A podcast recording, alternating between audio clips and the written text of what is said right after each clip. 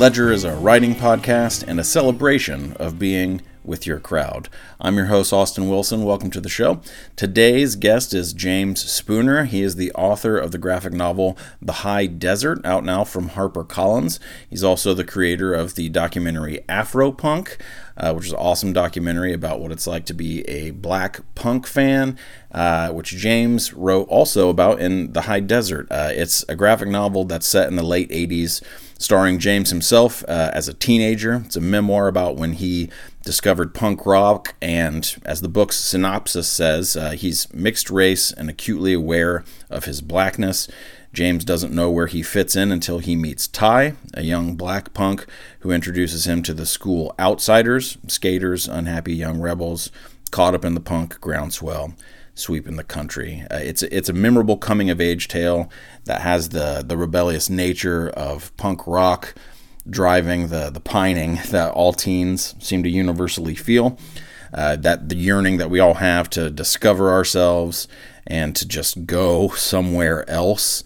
Uh, you follow along in the story as James navigates the world and, and all the, the shitty things that happen in the world, um, but also as he discovers uh, the beautiful parts of the world as well. Um, it's it's a great great book that touches on a lot of stuff that means a lot to me. We talk about how the tagline of the book came about. It's black punk nowhere. So we talk about that. Uh, also about how he wrote characters with unique voices uh, based on memory, uh, since it's about him growing up. Uh, and also about the challenge of, of moving past pain when you're when you're writing a memoir about things that happened to you and other people that you knew and um, also, uh, other things like, you know, did he write a script and when did the narration boxes get added? So we talk about the craft as well. And we also talk about some of the best punk shows he's ever been to and just the the magnificent joy of being at a punk show and experiencing it with a crowd. Uh, I love the high desert. Talking to James was a blast, so I'm excited for you guys to hear it. Uh, make sure you go to his website, Spooner's No Fun. That's his last name, Spooner, and then S. There's no apostrophe, but it means Spooner is no fun. But uh, I think he is fun, by the way. SpoonersNoFun.com. Uh, check out all of his work. Uh, make sure you also check out the anthology that he has coming out from Soft Skull Press. He co-edited it with Chris L. Terry. It's called Black Punk Now. It's going to be coming out on Halloween Day of 2023. Um, you can find his book basically everywhere that books are sold. It's it's been a pretty awesome success, I think, and, and people seem to really love it along with me. So yeah, make sure you make sure you go to his website, check out the book. Um, as always, go to my website, austinrwilson.com. You can follow me on Medium, the website, at Austin R. Wilson. I also publish on Shibboleth. Uh, there, I'm on Twitter for now. We'll see if that uh, continues to, to last, but uh, if not, I'm if I'm not there, I'm definitely on Medium and on Discord at Austin R. Wilson. But as for now, here's my chat with James Spooner.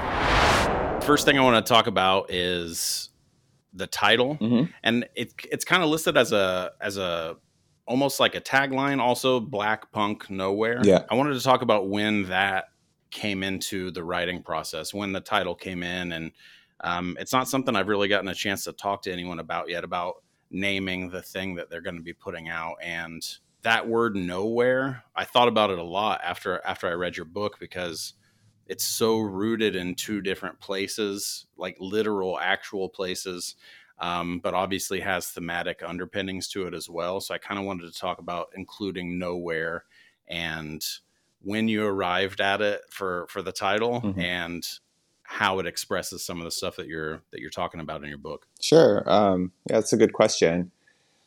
So, uh, I, so the, the name the High Desert that came pretty quickly um, into the process, um, but the the the subtitle or like the subline, um, I, I definitely played around with for a very long time, like well past the time where I had turned it in. Um, and uh, I mean, truth be told, it's like marketing, you know, they, sure. um, you know, my editor was like, um, we need to, we need people to understand that this is a black punk story. So like, right. you have to come up with a, a subtitle that explains that, you know? So, you know, I came up with all of these like, you know, grandiose, like um, trying to be clever, uh, titles and um, just like the actual title, the High Desert, uh, the credit goes to my partner, my my, my partner Lisa.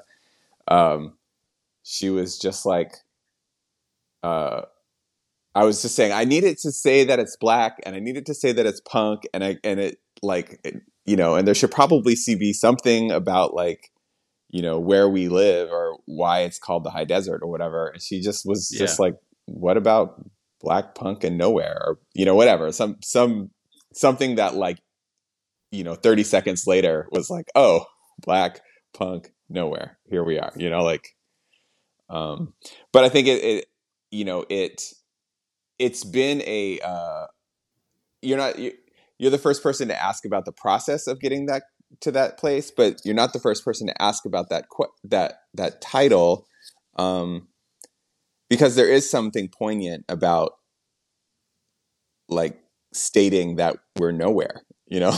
Right. um, and I, you know, I, one of the themes of the book is that like everybody wants to get out, you know? Yeah. And so being, and, and I think as a reader, most of the country lives nowhere, you know? Or what our definition, our working definition of nowhere is, right? So if you don't live in one of yeah. the major, you know, metropolitans, then you probably live in a small town, you know? So, and that can definitely feel like you're in the middle of nowhere, you know? Yeah. And that's a lot of the stuff that I connected with in your book. Um, I saw myself in you and in, you know, situations that you found yourself in, but also just being like, I've got to get out of here. Mm-hmm. That, that yearning to, to go somewhere else. And, it was so interesting for me to, to to find myself in your story because you know I'm a white guy and it's not my exact story, but all of the ways that it crossed over with my life and the same situations that I would find myself in that that you that you were in, in in your story and feeling drawn to the book.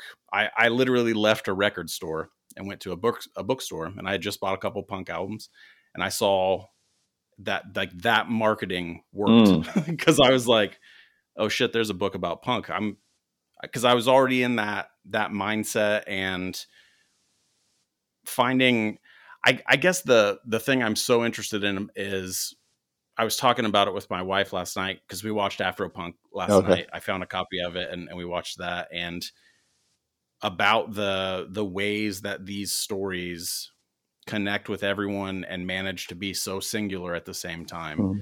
that your story is is uniquely yours but is also a lot of other people's and you know you see other people talking about that in your documentary afropunk as well when you were when you're writing it when you know you're writing this this graphic novel um because the cover literally has three people looking down on mm-hmm. you and that was something that i kept thinking about is the ways in which we gatekeep and breaking past the pressure to feel like you have to define yourself while everyone else is defining yourself.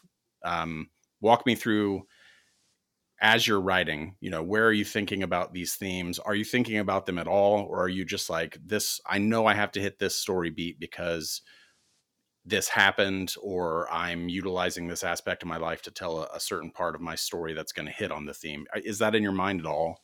Yeah, I think all of those things are happening at once. I mean, part of part of memoir is knowing where to start and knowing when to stop, right? Like it's a little yeah. bit easier than than writing fiction in that like the plot has already happened, you know? So yeah. you're just kind of figuring out how to tell the plot, right? But um I don't remember who said it, but uh, you know, without a plot, without a um, without an antagonist, is just a bunch of stuff that happened. Did I yep. hear that on your podcast? I think uh, Daniel Joshua Rubin. I chatted with him, and he was like, "You're just telling a, it's just shit that yeah, happened." Yeah, as I as I was quoting it, I was like, "I think I heard that on your podcast." So thank you. um, yeah. So yeah, I mean, it's you know, it's like and luckily, uh, you know, for the story, not necessarily for my life. Like there were a lot of antagonists in that moment, you know. Um, Yeah. So writing, so getting down that stuff was not a problem. I think um, the other part of memoir I learned is is uh, being an adult and looking and and and having context for your memories, right? Um, and that's where you know pretty quickly when you when you start reading well immediately when you start reading the book you get that like there's and a, there's uh, the black boxes are me as an adult talking about things that happened when I was a kid, um, Right. and I think that uh, that's where a certain magic happens um, that may lend itself to you know to the question, the, a- answering the question. You know, it's like I'm I'm at the same time writing what happened or showing what happened plot wise, and then I'm also uh, telling what happened in certain in a certain way um, as an adult, right? Yeah. And that's the as I was thinking about memoir specifically, um, does it feel like you're in a, a conversation with a version of you that doesn't exist anymore? Or or that has changed so much that it's that you know you've become the you now that that can write this thing? Do you feel like you are I mean, I don't want to say like healing wounds or or maybe like addressing specific thing specific failures in your past or or does it feel that way? Yeah, I think it does. I think that like part of um, part of being able to I couldn't have I couldn't have written this story uh, while I was still in high school. You know? Um, Yeah. Because it would just be more like a journal. Here's some things that happened. Um, this sucked. Fuck that guy. You know, like that kind of thing. right. um and uh you know so it's it's through and i don't even know if i could write it while i was healing from it you know um i think the success of this particular story is that i have enough distance that i can even have empathy for the nazis you know Well, that was one thing I, I so pro, it's funny you brought up protagonist and antagonist because that was a question I was going to ask. But also that I wondered if you writing this was almost like a an answer to finally being like, I feel like I am enough of myself that I can that I can get this story out of me, or did this help you like complete that process, or is that a process that ever reaches a point where you're like, I'm me now. Because I feel like in high school, that's one thing as I'm reading it, I feel like high schoolers, we we always, or you know, young people, you know, even into our mid twenties, we feel like we're going to arrive. That we'll get to a point where we're like, all right, I'm Mhm. done. And does that seem like did you write this from a place where you're like, I got you are you did mention distance, but you, that you got to a point where you're like, the empathy for the Nazis. Um, is that because you finally arrived at least somewhere? Not obviously not the final place you're going Mhm. to arrive, but past things enough. Yeah, you know, it's like the process of making Afropunk was uh that was like a healing on the job uh film and uh and it had a lot more anger.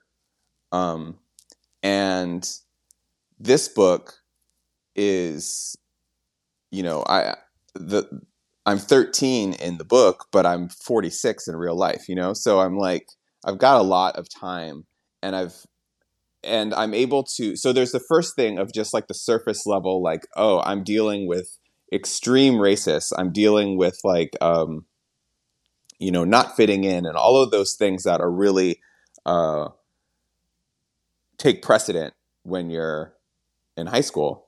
And then there's these other things that I'm currently grappling with, with like, you know, ego and dealing with um i don't know like low self-esteem and you know self-destructive behavior or whatever right like you know, once I got past one thing, like the self hate that I had, like you know, like there's there's a, a a couple of panels or scenes in the book where I'm like, oh, you know, 13. I'm looking in the mirror. I'm like crunching my lips together, wishing they were thinner. I'm like pulling my hair, imagining my hair in a different kind of way. Um, like, yeah, I'm over that stuff. I'm healed from that stuff, you know. Um, so now I've so I've I've come to accept like this is who I am. This is what I look like. Uh, I recognize that regardless of any of that, like I, I don't question my identity as a black person or whatever those things that I was challenged by um, in my teens and 20s. But then there's a whole nother layer to unpack, you know?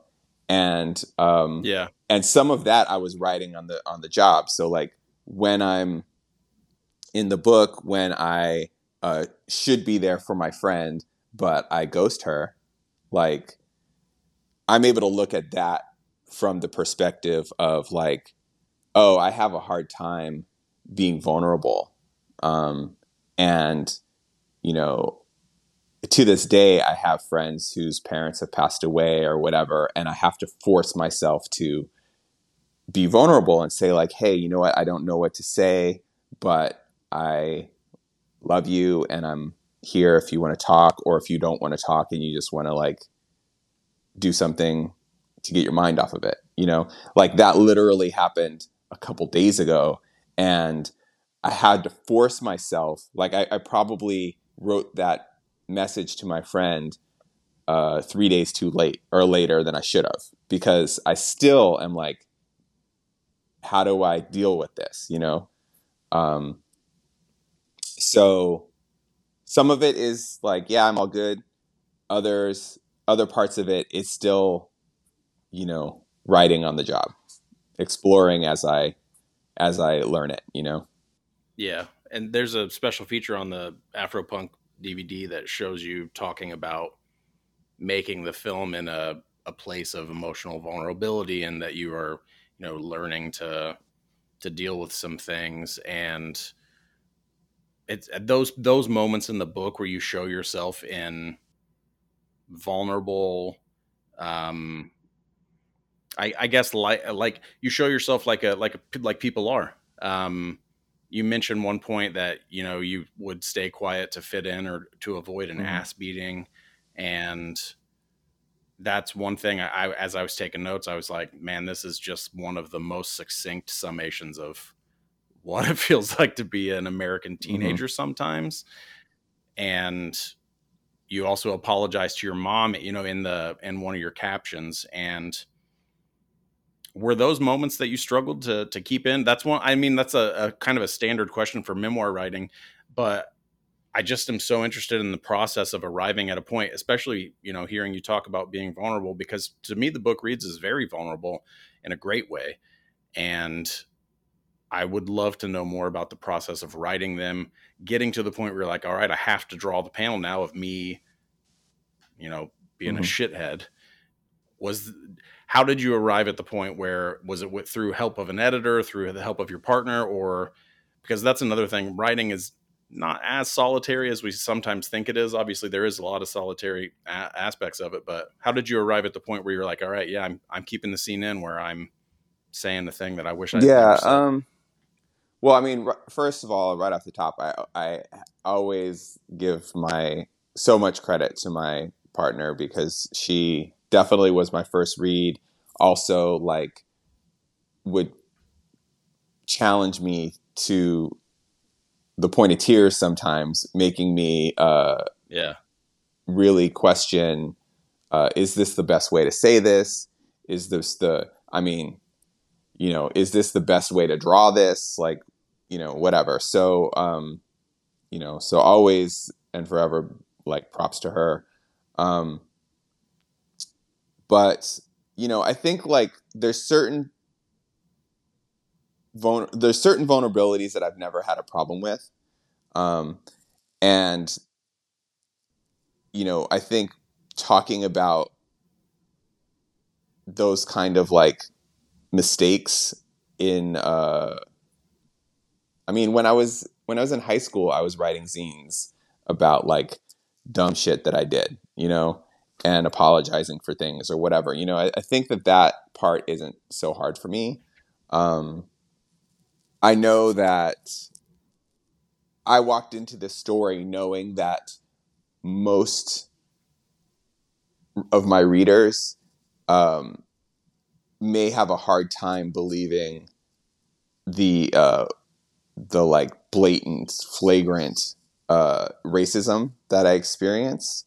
Um, just being yeah. like, oh, come on, like really, kids with swastikas on their trapper keepers, like you know, um, or really like your two black kids are friends with a Nazi, like how's that work? You know, like I knew that that would be that's not a common experience, even though there's obviously probably a common experience for Nazis to have friends of color, and they have to they have to try to figure that out.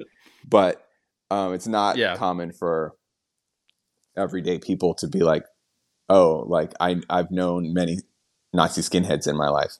Um, so in order to like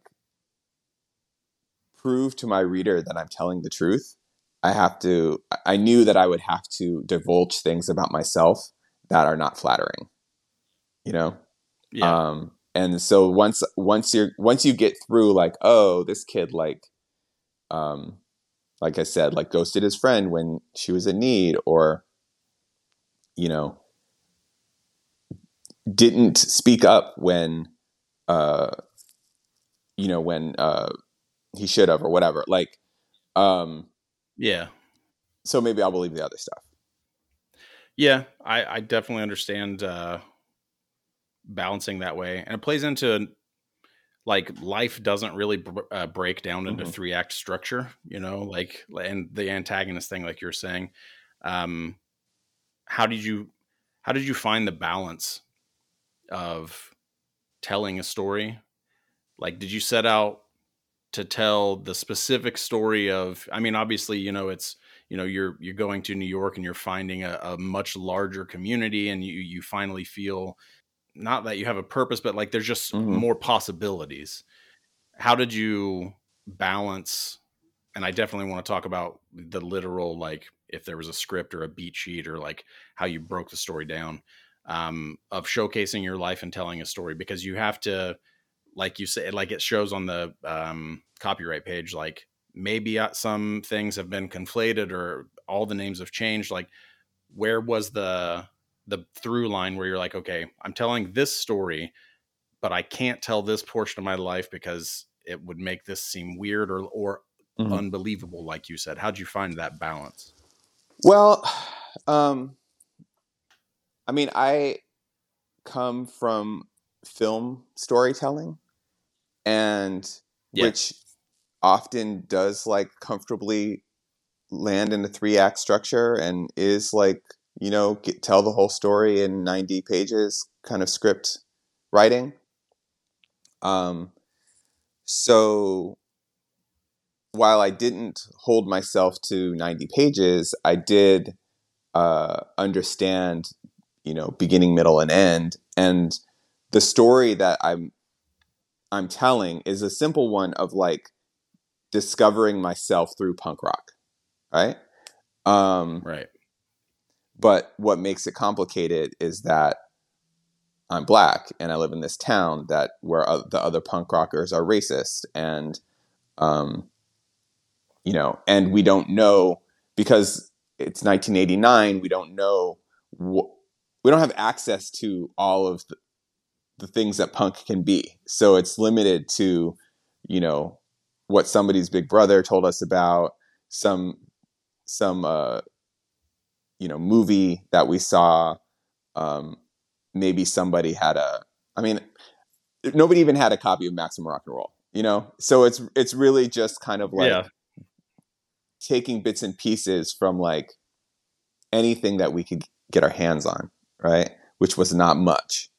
Um, so I understood that like I think when I was writing down, okay, here's all the things that happened in that first um, in my my first in the book it's one year, but in real life it was two years. My first two years in punk, living in this desert town. You know, here's all the things that happened. Right, I just kind of wrote them down, and then in there I'm like, um, oh, we didn't know shit about shit. You know, like we we really right. uh, were all posers because we didn't know what punk rock was really about. And as you know, as a older teen out of that town, you know, I I had very strong feelings about what punk rock was really about. So, you know, I started to Yeah. think, when did I discover? When did I get glimpses of what punk was really about? You know, and it was in movies like Another State of Mind where they talk about DIY in a very like uh, this is what DIY is. This is what punk rock is. Is you know hearing the guys from Youth Brigade or Minor Threat talk about their version of punk was like yes that right for me. Um, watching Suburbia was more like um, just exciting um, visuals, but you know those kids weren't doing punk in the way that I eventually, as an adult, would, or as a as an older teen, come to believe punk is. So then, how can I? So then I'm so then I'm asking myself as I'm constructing or formulating this, outlining this story, is like, what is my agenda? You know, and my agenda is to tell people what I think punk rock is.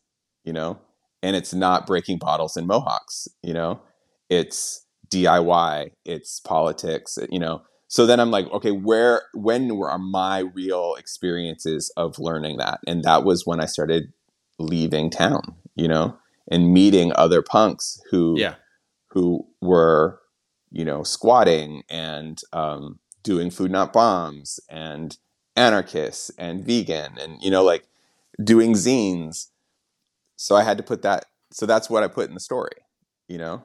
Um, Yeah. so it's like you know all of that stuff happened not all of that stuff happened in that order you know but that's kind Right. of like um that's the storytelling part of it you know and i would have a hard time believing anybody is like yes this is exactly the way it happened uh, you know like Well, yeah, our memories are sort of famously Mhm. malleable. we can misremember things pretty easily. Mm-hmm. Yeah, and the, the other other thing that's you know is interesting for me is that I wasn't connected to any of the kids who I grew up with, um, like until I started writing this book. So, you know, um, with the exception of one of the people that Melody is based on, I kept in touch with, but like all of the kids, as soon as I left, I never looked back and and I also changed my name when I moved, so um, nobody could like piece together that uh, to look for James Spooner. You know, if somebody was is was interested. Yeah. So um, so I just like was not in contact with anybody. So when I started writing the book, I found all of I found I got reacquainted with almost everybody who's in the book, and um, and ver- and I you know I I'd ask them like, what do you remember? You know, and their memories were interestingly were either the same memories I had, or memories that were irrelevant to me and my story. You know, so Yeah. it kind of was shocking to be like, oh, memoir really is just your memories, how you remember them, you know? Because, you know, maybe a friend could tell me like something about my energy or attitude or whatever, but the only thing, the only one piece of information that somebody told me that ended up changing a piece of the book was when I got in touch with um, the Jenny character, who is, you know, a, a preppy girl who um, had a crush on me.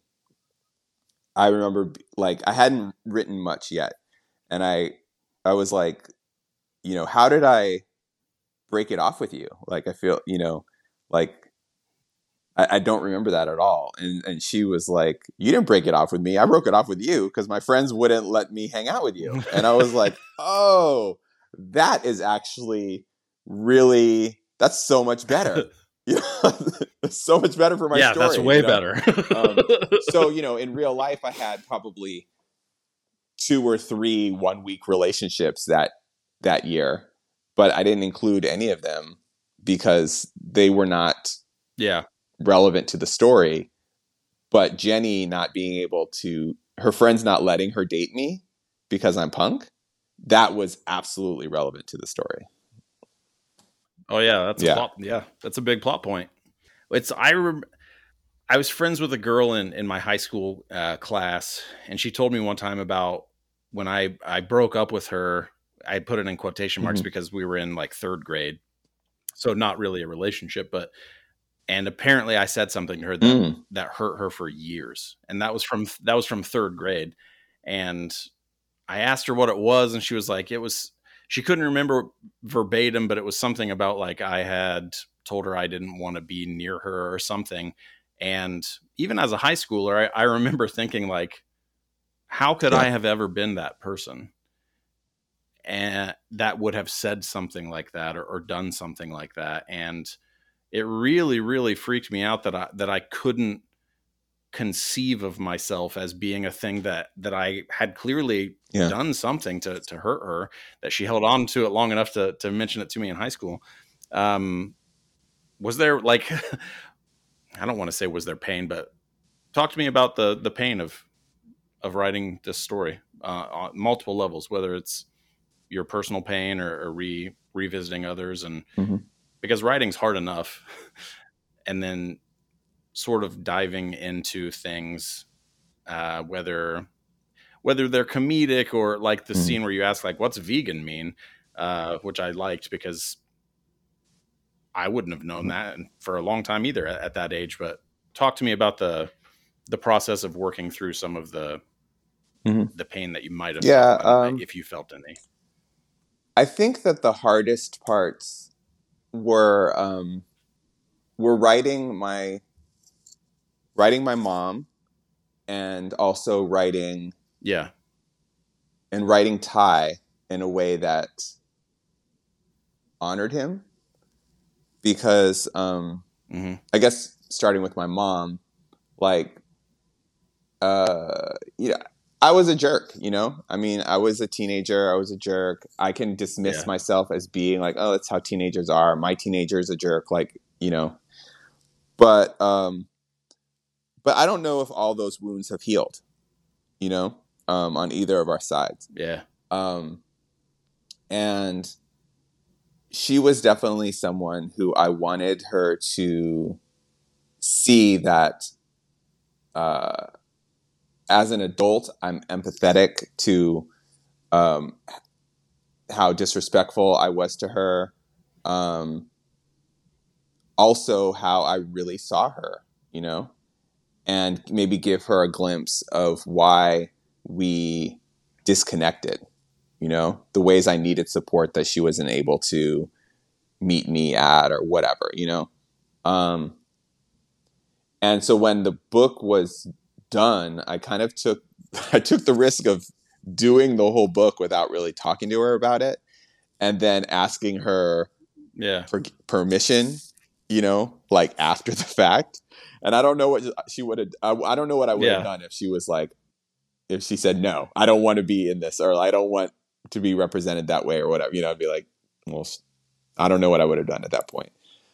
But um yeah, being the um forever doting forever supportive mother that she is she did give me permission um, and did recognize herself in it. Um, and even when some reviewers have been have used adjectives to describe her that i didn't necessarily like like uh, clueless um, i you know kind of meekly walked or like called my mom and I was like, I don't know if you read that review yet, but you know, and she read it and she was like, I was clueless. I didn't know any of this stuff was going on. you know, like so that, you know, that is uh I think that you know that's a little healing for both of us. Um, and then with Ty, I think that I walked into the book still having some resentments towards him, um, because uh, you know I recognize that he was a hugely influential uh, person who uh, you know was my touchstone to punk rock and him being black like made everything okay. But i still had resentments um, because he was like cooler than me. And he was you know some of those were jealousies that i just never even thought of like oh i'm, I'm still jealous sure. of this dude like from when i was 13 you know? Um, and some of it was uh, resentments about you know because our the way our friendship ended and you know just whatever. And i remember really late drafts of the of the book kind of kind of like throwing him under the bus a little bit at the end. And yeah. again my partner was just like you didn't write him into the book so that you could throw him under the bus. You know like you you need to focus on why he's there in the first place which is because is to honor him. Like he was the person who made it all right for me to be black and punk. The first person, you know? Um, yeah. So I need to respect that. And um, so I was a so I, you know, in the last scene that we see of him, uh, it's interesting because I didn't really change much except for my tone, you know? And uh, yeah, and giving him some honor instead of allow it instead of like using those same cells to disrespect him. You know, um, yeah, you know, and again, it's like I, I I think that that's ultimately healing because now like I don't have those resentments. You know, I don't think about him and think yeah about anything negative. You know, I'm just like, yo, that that dude like he was the black punk who made it okay for me to be a black punk, you know? Yeah. Yeah, that's uh and that's a huge deal. It comes through in the book too. You know, you see him and your guys' connection um and it does I really like to think of the, of you honoring him and then also you earlier mentioned mm-hmm. having empathy for all yeah i mean characters. even even the nazi like i was like when i think about what so the so the I guess the behind the scenes like um I'm never I'm not I'm never like shy to to talk about like who what's real and what changed. Um so yeah. In a lot of cases um these stories are like two different people that are combined into one, right? And that is just really because it's already a 370 page book or something. It's like you know. Um, yeah. But in the case of Ethan and George, the two Nazis, those are two different characters that were actually one person. And the reason that I did that was because um, he, the, the, the guy who it's based on, he, I saw him struggling with the reality of having two close friends of color and the outside influences that were um, causing him or or urging him to be a neo-Nazi skinhead, you know? Um, yeah. And like, for instance, that scene where George, where we're having band practice and George tells uh, Ethan to get rid of these uh, I don't know if he uses the word nigger or what, but get rid of these guys, and then you and then you can join the Aryan Brotherhood. Yeah, know? the Niglets, I think I said. Um, like that really happened, but it was like an outside Nazi saying that to my friend, and we were right. We were right there. You know, oh. like the experience is the same for me. You know, where I'm like, did this guy yeah. just say to get rid of his friends? Like uh, you know, I'm right here. Join you, yeah. You know, um, so you know, and I and I saw after that experience him really like struggling. Um, even in my selfish 13 year old brain, I could be empathetic to like, oh man, this guy's got a different struggle, you know? Um, yeah. Because how do you, how, how can you have niggers go back to Africa spray painted on your wall and then, and then be in, in a room where two bla- your two black friends are hanging out? You know, it's like, it doesn't make sense Right, and they yeah. need like extreme racists are always like trying to figure out how to make all this stuff make sense right um so i i, I have empathy for for for his struggle um but i felt like he would be less empathetic if he was also the guy who is beating people up and do you know what i'm saying like we need we need Right. we need yeah. to we need to have Yeah, no, somebody that we can just like comfortably hate you know Sure. Well, yeah, and an an actual antagonist, like within a, a fictional story, like I feel like, especially now within popular culture, people gravitate Mhm. towards anti-heroes and having somebody who's like that guy's a piece of shit. Full stop.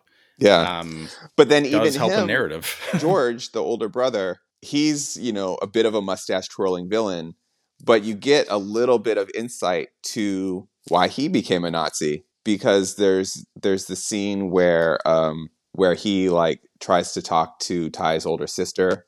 Um and it's clear that it's made clear that he years ago had a crush on her and that rejection like is still simmering, you know.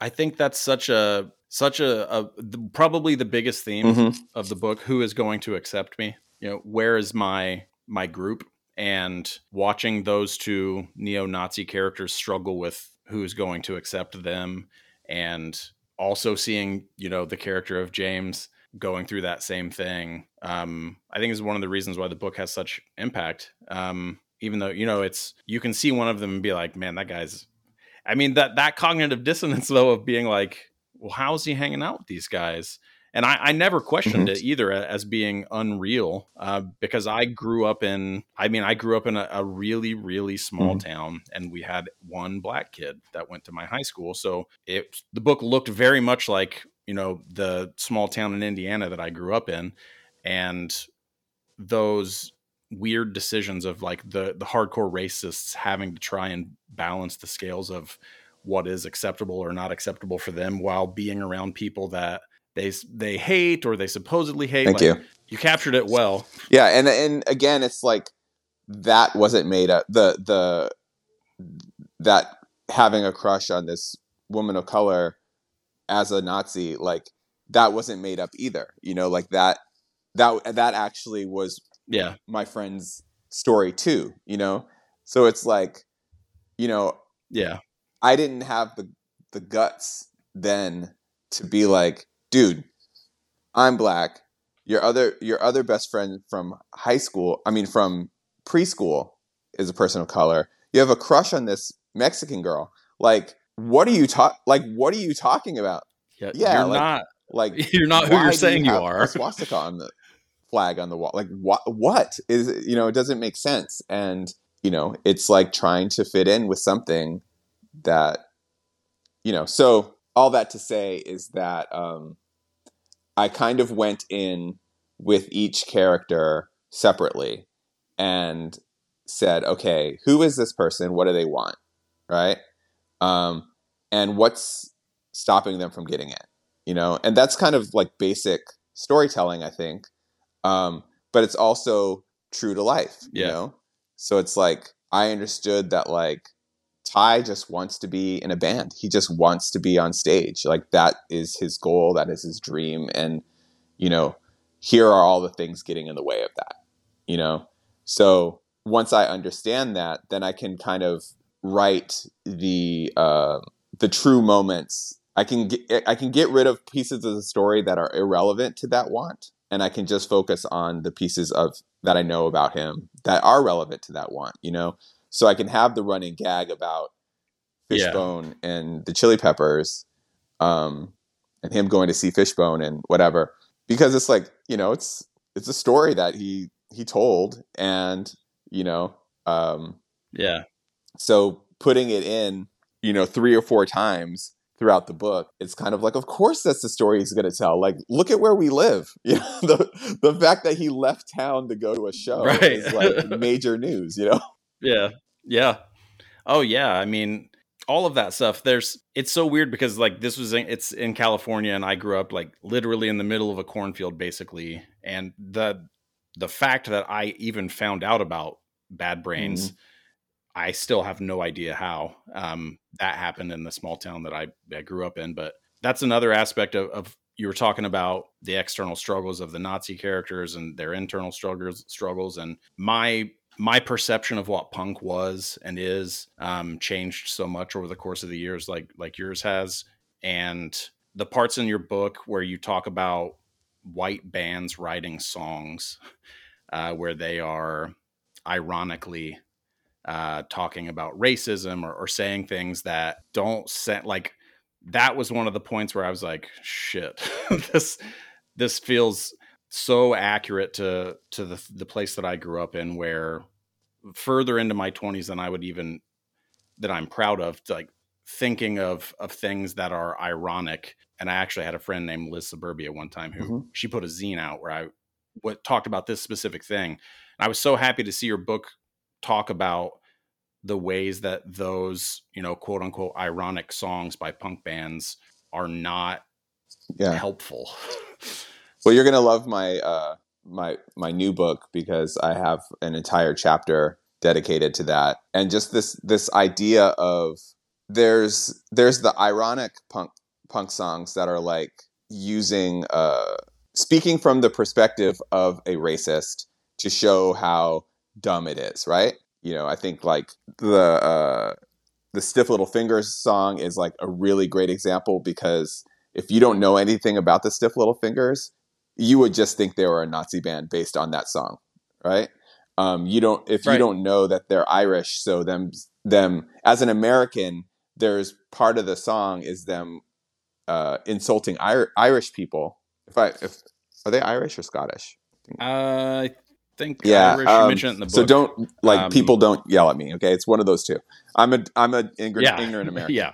Um, but that but it goes to my point right they they are insulting themselves right. using a racial slur for themselves but as ignorant americans right we just hear like somebody who like with an english accent or something and you would just think that they were a racist band right so the yep. irony uh, goes over our head you know uh, black flags white minority like that's like a much more clever i mean not more clever more uh, popular one and it's a song that has confused people for generations, right?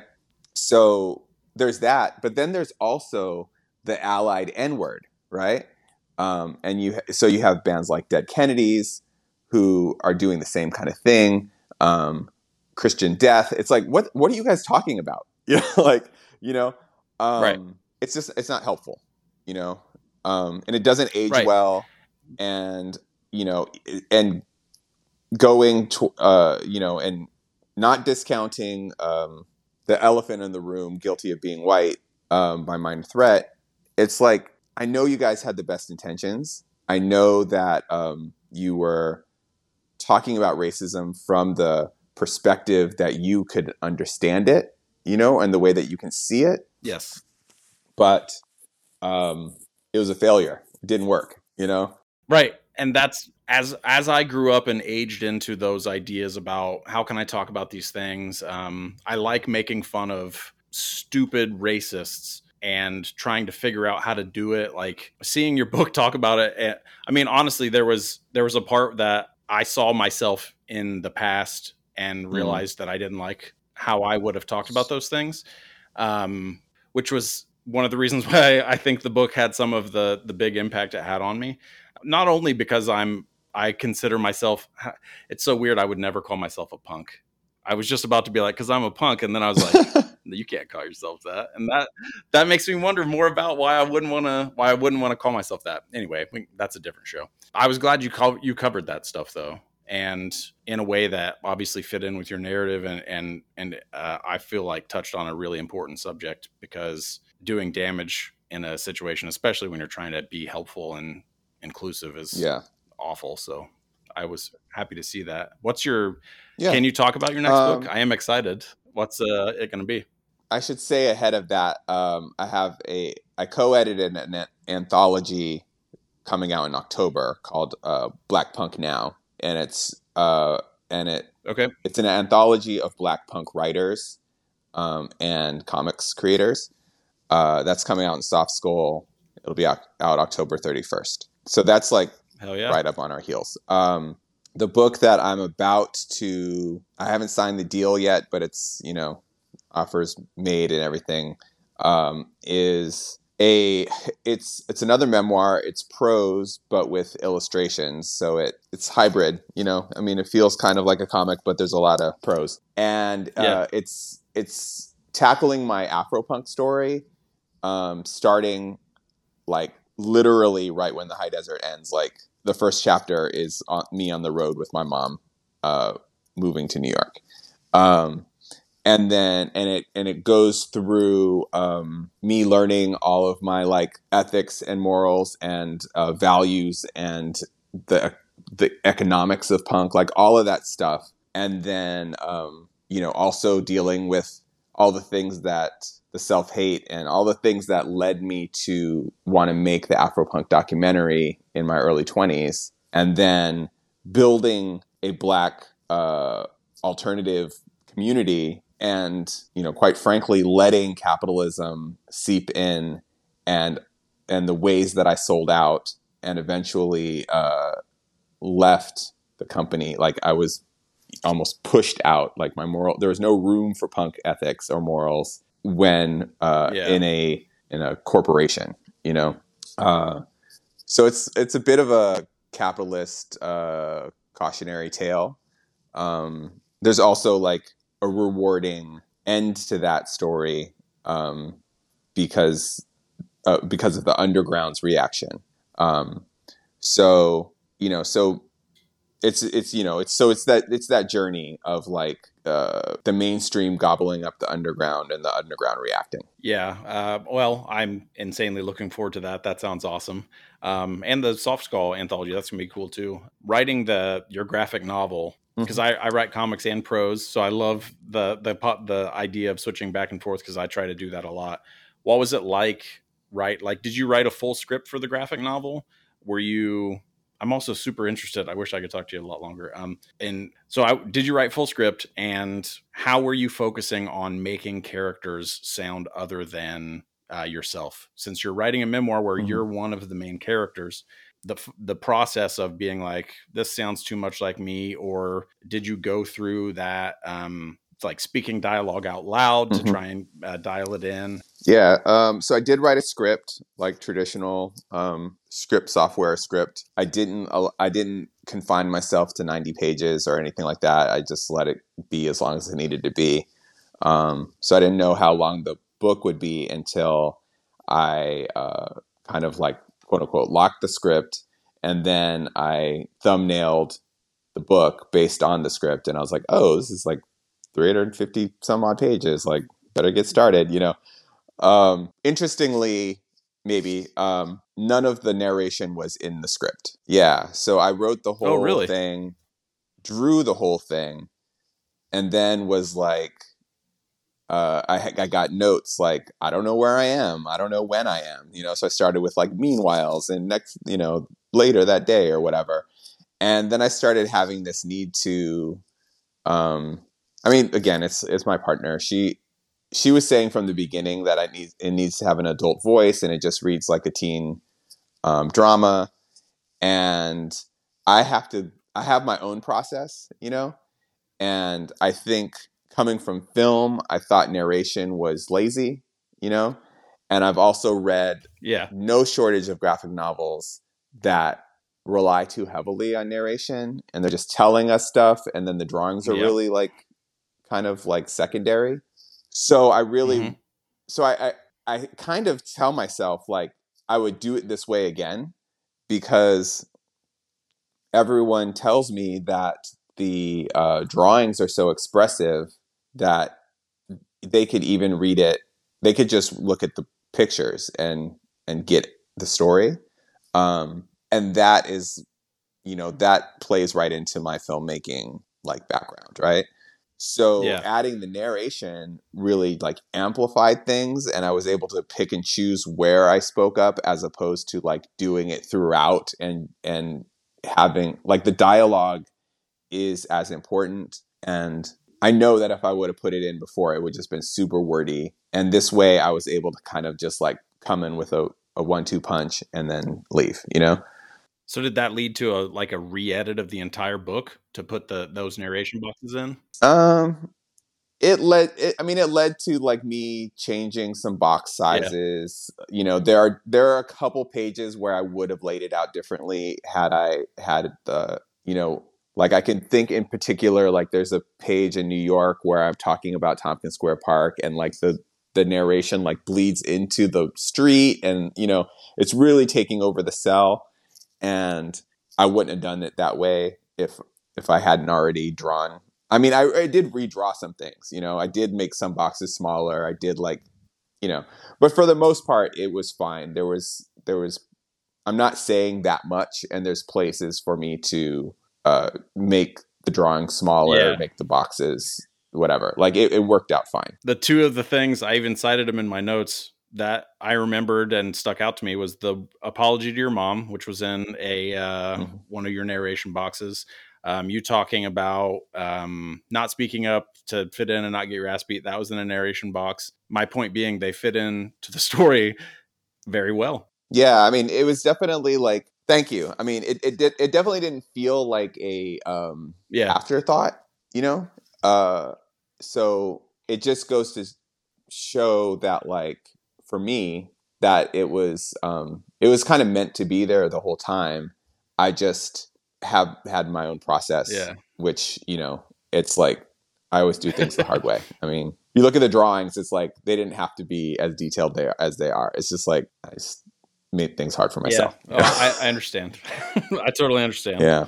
And then to answer your question about the uh, characters' voices, um, I'm sure at one, I know that at certain points I was like, um, you know, oh, this, like, all of these people sound the same or whatever, you know, but, and that was early on. I think the the more that I understood who they were, the easier it was for me to get into their bodies, you know? Because with memoir, again, it's like eh, these are memories. So, and it's dialogue, you know, very few of us can remember Right. yeah. dialogue, you know? Can remember like that one thing that one person said that like really hurt Yeah. you or something, you know? But you can't remember every conversation, you know? So it was definitely like, okay, who is who is Sin? You know? Like who is that who is Cynthia Sanders? And for me, like I didn't know that girl very well, you know? I was scared of her. Like she was in 8th grade and had already been in rehab, you know? Like I was definitely she was really intimidating, you know? She was but I also remember her being like really loud and being like like you know, it's like we know who this this Right. girl is, you know? Like we've we've met this person before. So embodying that character um and allowing her to, you know, cover her vulnerabilities with like, you know, anger, drugs, sex, like and then but then also having like little moments of wanting like wanting to be loved Yeah. and you know like it's just understanding what is her want Yeah. you know and then speaking from that place um and that she had different much different wants than i did you know so we were we're not going to be saying the same things you Yeah. know? I uh I think it all comes across really well and that the power of the like first person narration of a memoir um those narration uh blocks I do think you balance them because I've I've read those graphic novels too where it's like you don't have to tell me that you're doing this thing. I see the picture. The thing is happening. It's there. Um but yours are always spare enough or or you know they do bring in the the voice that's needed to to give maybe more context. I, I think it works really well Thanks. Yeah, I mean, I just made a rule for myself that like uh, very little of the narration is going to be anything that 13 year old James would say or think. yeah You know, um, so there are a couple moments where I let it let it go, where like, and it's still like like I'm thinking of this one part where like there's the character Derek who's like he's just the idiot jock who like keeps picking on me and Yeah. stuff, right? And I and I had this like him like looking at the like the drawing is him like trying to give like a hard face or something, you know. And I wrote and I wrote like this is the face Josh makes when he's trying to be hard or when he's trying to be intimidating. What a dick. you know? right. and it's like yeah both me at 13 and me now think that Right. he's a dick you know but but for the most part you know i tried to be insightful and not just like you know i, I kind of tried to leave the comedy to the to the Yeah. kids and be more insightful um in in my adult narration Well, I loved your book. Um, I'm super pumped to read those other two. Uh, I loved your documentary, which I got to watch last night. Um, where should people like? Is your go to spoonersnofun.com and, and check out your stuff? Will you have announcements for the books and everything there? Yeah, um, I, sh- I, I, I, I'm planning to make the the Black Punk Now uh, page for my website um, this week, so that should be up soon. It, it's you know it's on the Soft Skull Okay. website if anybody wants to pre-order it, and uh, the other one I'll announce. Uh, you know, it'll probably be a year. I'm still like fiddling with the name and all the stuff, so. Uh, you know the, the book's not going to come out for a couple years, Okay. so it takes a while to I haven't written. I've only I've written like a third of it. So yeah, it's, this it's a a process. slow process to put books out for a lot, and in graphic novels especially because it's a ton of it's a ton of work. Yeah, yeah. That's I mean part of why I'm doing prose is uh, just because I don't want to spend five years on this Yeah. story. You know, like got other stories Yep, to tell. I get it. You know? Um, last thing I'll ask you uh, before we uh, head out: What's one of the best punk shows you've ever seen? Oh wow. Um, can I tell you two? Heck yeah! Just because I recently, maybe two less than two years ago, um, there's a band from Australia called Amyl and the Sniffers. Oh, I was gonna say, if you say the Stiff Richards, that's the album I bought right before I bought your Oh, book. no. Um, Amyl and the Sniffers. Um, they, uh, I saw them at the Teragram Ballroom. It's probably like a 500 cap, and uh, it was packed. It was like they are so good, so much fun. They have so many catchy songs, and it was it it felt to me what when I see videos of Los Angeles punk in 1982, where like you know seven people are stage diving at the same time yeah, like that's what was happening the entire room was a pit you know like like if you know anything about los angeles punk from the 80s it was always just like how do they have a 400 person circle pit you know this is like- crazy. yeah and that's what was happening. It was it was amazing. Um i'm curious because i've seen them recently uh i saw them a few months ago and they were in like a, a thousand cap room. So they're getting they're getting bigger. Yeah, and it didn't have the same energy because like now there's the barrier between the wall Yeah. and you know so people couldn't stage dive as much. It you know it's what they might be one of those bands that like as they get bigger they lose something and i saw them in their sweet spot you know but um but nonetheless they're a great band so that was really good and then um the other one that comes to mind was like probably in 2005 or something like that. It was an Afropunk show where we had this this band called Defe, D D dash F E. Um, you can still find some of their videos online, but they're um, they're from France. They are all Caribbean and African immigrants, and they're playing this like very like heavy chugga chugga metal with like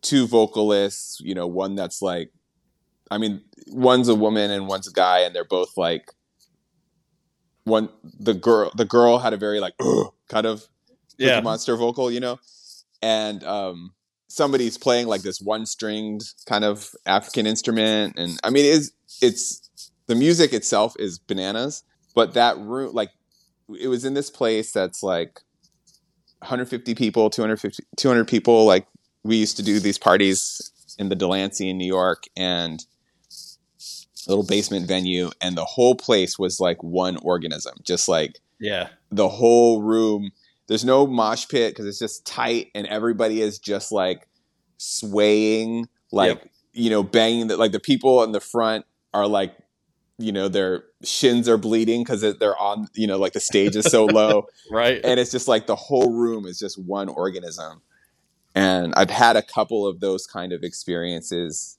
in my life um, early 90s seeing uh, frail and chokehold in a barn in like um, in like allentown pennsylvania or something it's like yeah. same thing where it's just like the there's no individual left the whole room is just one organism and just swaying to that locomotive guitar you know It feels amazing. it's yeah it's, that's you know for me it's like as someone who's never been in a band of note i've always been part of the i've always been in the audience you know Yeah. And now as a as a grown up i think like i'm way more interested in the audience.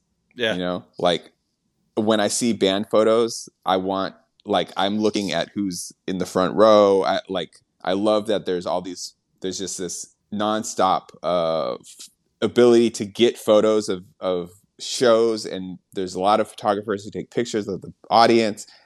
Like that's because that's the community. That's why we're there you know? I always try to remind people that like we all love the music.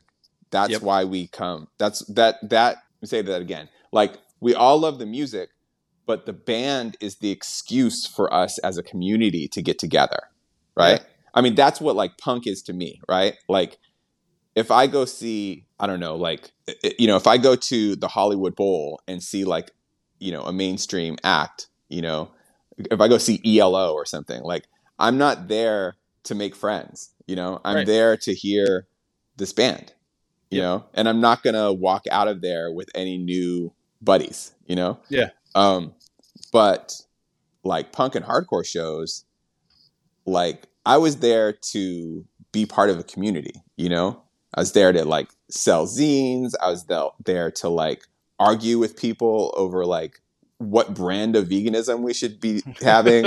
You know like i was there to make friends and meet girls and you know like it's it's it's it's a community. And the the band is just an excuse for us to meet at this place. Right. you know? Um so when you know i have these experiences you know you ask this question and i'm like really interested in what the audience is doing you know like Yeah. the music is why we're doing it Yep. you know but uh the reason that i felt high in those moments is because i was not it was not about me or the band it was about this this community like working it's like an ecosystem you know Yeah. Feeling connected to a thing that you can't see. mm-hmm. Like it exists obviously you know in the sound waves and the band's doing this thing where they're like playing us with the music. The music is playing the audience but feeling that connection to a thing that doesn't like you can't really grab it or, or and it's going to go away. Yeah it i can't mean last forever. maybe you know i've always had a trouble with this word um it, but maybe that is what spirituality is you know it's like the everyone in that room has got the holy ghost you know That was my chat with James Spooner, creator of the graphic novel The High Desert, available now. Make sure you go grab it, read it, listen to some punk music. You can go to spoonersnofun.com to check out all of his work. You can pre order that Soft Skull Press anthology that he co edited with Chris L. Terry called Black Punk Now. So go to softskull.com. You can find it there. And yeah, let me know what you thought of the show. Uh, shoot me an email. I have a contact page on my website at austinrwilson.com. Share the show. Tell other writers about it. Tell other people. Anyone doesn't have to be a writer. Um, I want to make sure everybody who who maybe could get something out of it hears it. I've already got a couple other interviews scheduled coming up next month, so watch out for those. Go do some writing, have fun, and tell a story.